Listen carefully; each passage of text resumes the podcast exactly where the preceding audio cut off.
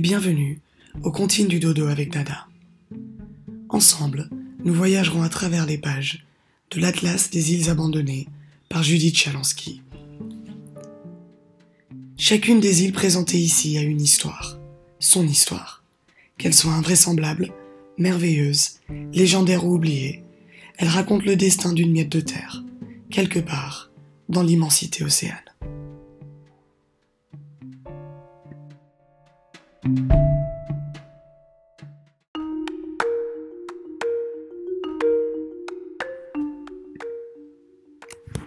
ce septième épisode, nous partons dans l'océan Pacifique, à 550 km de Punta Arenas, Costa Rica, où se trouve l'île Cocos. Également appelée l'émeraude du Pacifique, cette île formée par les écoulements de lave d'andésite abrite des falaises aux milliers de grottes. Tapissée de forêts tropicales enchanteresses et drapée neuf mois sur douze dans un brouillard humide, l'île Cocos semble tout droit sortie d'un roman de pirates.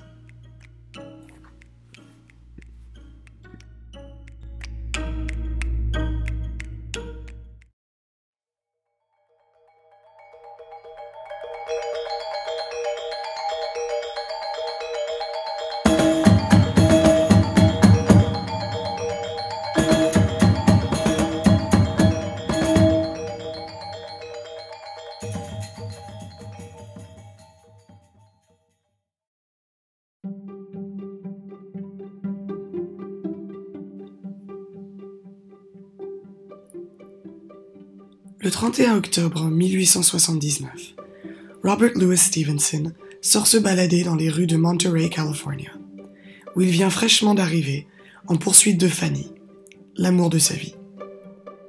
Il pense à sa famille laissée derrière lui à Glasgow. Il semble si loin, mais les derniers mots de son père l'ont encore.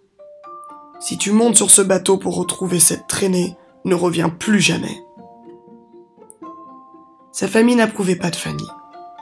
Américaine, elle avait dix ans de plus que lui, deux enfants et attendait un divorce. Mais Stevenson n'avait jamais été aussi sûr de quoi que ce soit dans sa vie. Il avait donc traversé l'Atlantique, puis les États-Unis, pour la retrouver et l'épouser. Il s'arrête pour acheter le journal, un quotidien, The San Francisco Call. En ouvrant le journal, Stevenson est immédiatement attiré par un article intitulé Retour bredouille de l'île au trésor. Celui-ci racontait l'histoire de deux navires ayant lancé une expédition pour retrouver un trésor pirate sur une petite île à plusieurs centaines de kilomètres des côtes de l'Amérique centrale. C'est l'histoire de l'île Cocos. C'est l'histoire d'une île au trésor.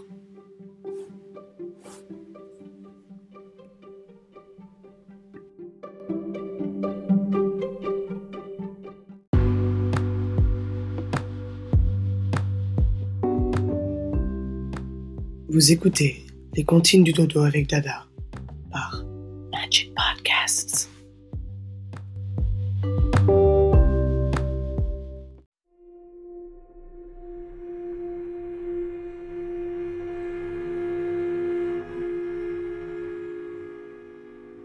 Entre le XVIIe et le début du XIXe siècle, les eaux du Pacifique au long de l'Amérique espagnole servaient de champ d'action pour les filibustiers et les pirates qui pillait l'Empire espagnol. À cette époque, l'Empire se voyait obligé de rapatrier ses butins en raison des guerres d'indépendance en Amérique du Sud.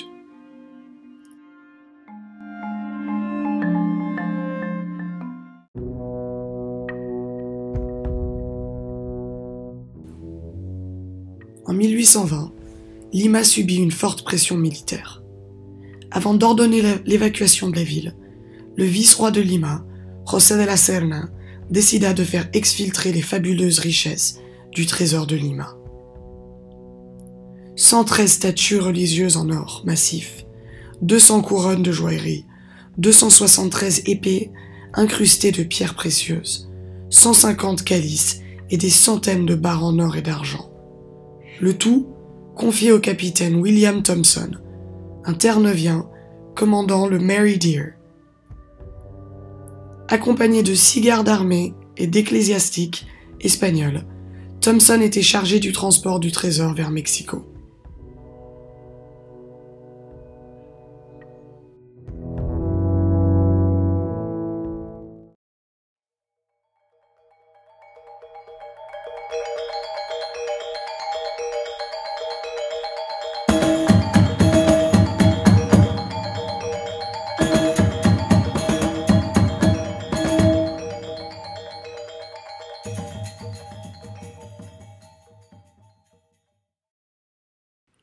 Mais Thompson et son équipage ne purent résister à la tentation.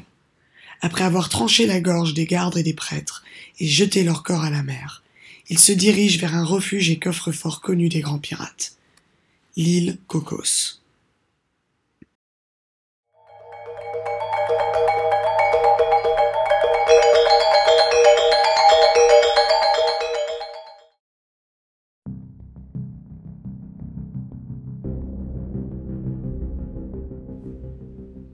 Dès leur arrivée sur l'île, Thompson et ses hommes enterrent le trésor dans une des milliers de grottes littorales, puis décident de se séparer pour faire profil bas jusqu'à que la situation se soit calmée, pour plus tard se répartir le butin. Cependant, ils ne purent échapper longtemps à un procès pour piraterie, et Thompson et son second furent condamnés à être pendus. Pour sauver leur peau, ils acceptent de guider les Espagnols vers le trésor volé. Mais une fois sur l'île Coco, ils réussissent à s'échapper dans la jungle, où ils passeront plus de six mois. Seul Thompson réussira à retourner par la suite à Terre-Neuve, avec l'aide d'un baleinier, où il confia peu avant sa mort son histoire et une carte de l'île au trésor à l'aventurier canadien John Keating.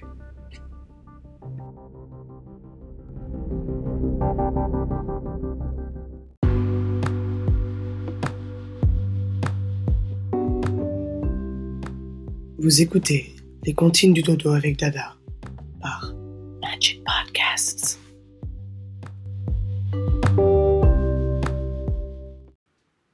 Keating réunit associés et capitaux pour fouiller l'île, mais il fut victime d'une mutinerie et dut s'enfuir à la hâte à bord d'une chaloupe. Puis il mourut avant d'avoir pu organiser une seconde expédition. Mais il n'était pas le dernier à tenter sa chance.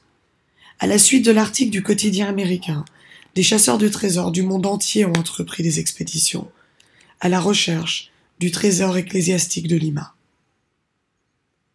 Le plus notable parmi eux étant sans doute un Autrichien prénommé Auguste Gisler.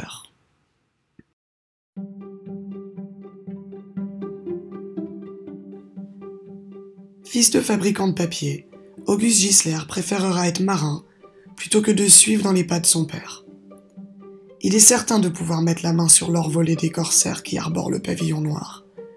Le trésor de l'église de Lima, avec sa Vierge à l'enfant grandeur nature, en or massif. Il examine les croix sur les cartes et étudie les descriptions d'itinéraires. Dans l'angle situé à l'extrémité nord-ouest de la baie Waffer, dans une petite grotte au pied du rocher à trois dents, à 200 pieds derrière la limite de la haute mer. C'est un homme de haute stature, aux yeux clairs et à la barbe fournie. Il a 32 ans quand il plante la pioche dans ce sol, exactement à cet emplacement, et ne rencontre que de la terre humide. Gisler creuse trou sur trou sur trou. Il creuse si profond qu'il a de l'eau jusqu'aux chevilles. Il creuse des trous si grands qu'on y enterrerait des navires. Mais non ses rêves.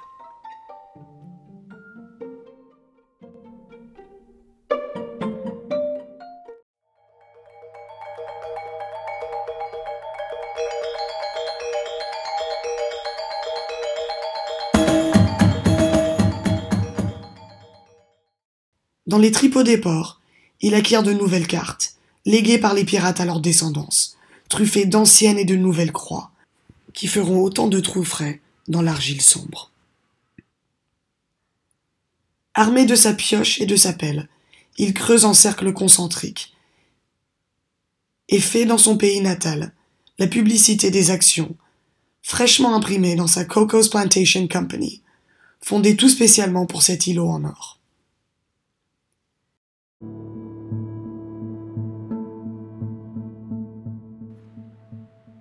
Six familles allemandes et son épouse lui emboîtent le pas et viennent s'installer dans les anses de cette île à forêt tropicale humide. Elles y construisent des cabanes en rondins, y plantent du café, du tabac et de la canne à sucre. Elles creusent, elles creusent, elles creusent, mais font chou blanc. Trois ans plus tard, les Gislers sont à nouveau seuls maîtres de ces richesses cachées. Chercher vaut plus que trouver, prétend Gisler et chaque trou vide prouve simplement que le trésor se trouve forcément ailleurs, quelque part dans ce pays de 2400 hectares.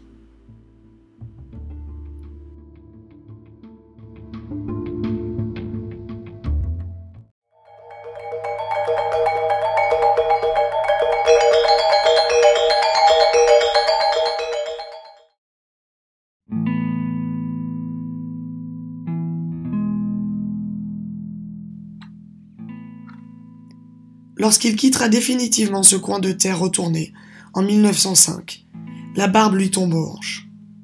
Il a perdu 16 années ici. Il n'y a trouvé en tout et pour tout que 30 ducats d'or et un gant en or. Peu avant de mourir, le 8 août 1935 à New York, il n'en démord toujours pas. Je suis certain qu'il y a de grands trésors sur cette île, mais il faudra beaucoup de temps et d'argent pour les découvrir. Si j'étais jeune, je repartirais de zéro et je recommencerais.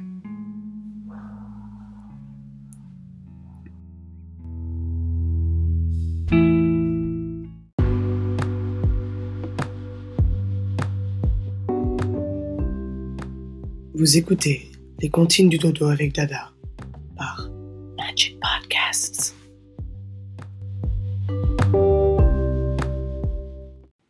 Et s'il y avait eu erreur depuis le début, et que tout le monde cherchait au mauvais endroit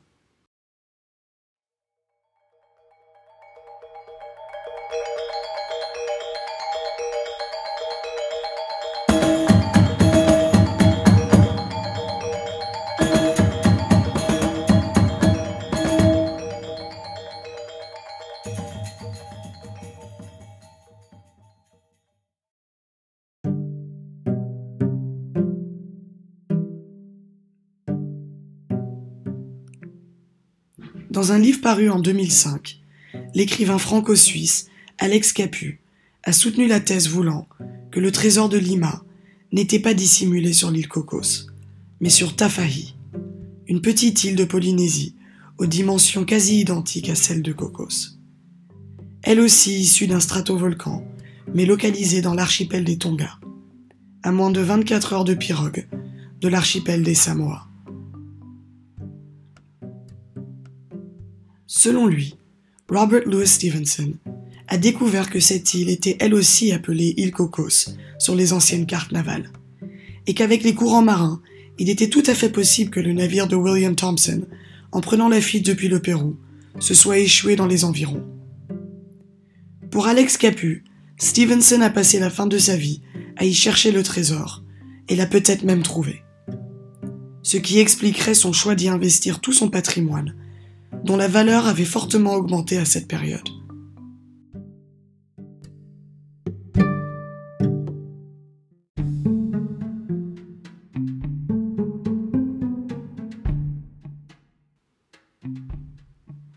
Ses héritiers se seraient-ils chargés ensuite de continuer à recycler, peu à peu et discrètement, les biens ecclésiastiques découverts à Tafahi